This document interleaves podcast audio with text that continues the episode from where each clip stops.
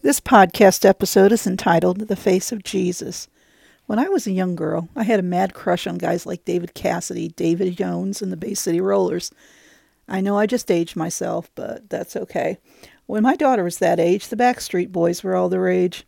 Now the girls squeal over Justin Bieber. Stay with me now. I'm going somewhere with this. Have you ever stopped to think about the depictions of Jesus with pale skin, aka Caucasian, with blue eyes, neither blonde or light brown wavy hair? They make him look like a dreamy pop star. The artist obviously didn't read Isaiah chapter 53, verse 2b. He has no form or comeliness, and when we see him, there is no beauty that we should desire him. In other words, Jesus was a plain Joe, like most of the rest of us. He didn't look like a pop star. Since the human part of Jesus was Jewish, he had an olive complexion, brown eyes, and brown or black hair. Interestingly, Popular Mechanics magazine published an article a few years ago titled The Real Face of Jesus, describing how forensic anthropologists had taken what was known about Jesus and the time and the area in which he lived and reconstructed what they thought he might look like. And there is a picture at the website, which you can find at, hold on a second, www.popularmechanics.com backslash science backslash health backslash forensics backslash 1282186. Now, when you look at the picture, I think that this is what the Apostle Peter might have looked like.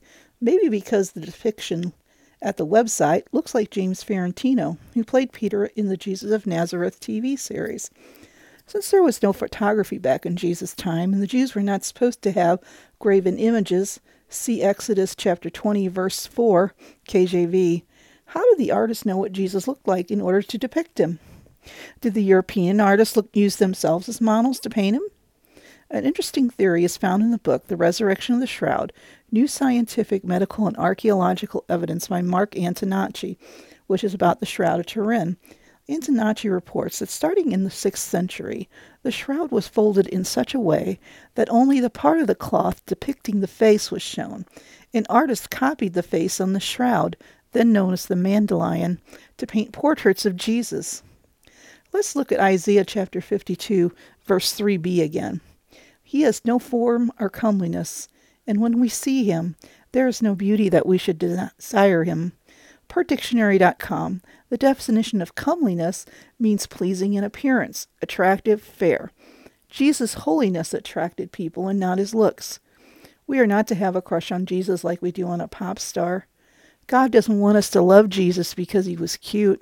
He wants to love Jesus wants us to love Jesus because he made the ultimate sacrifice for us, for dying on the cross for our sins.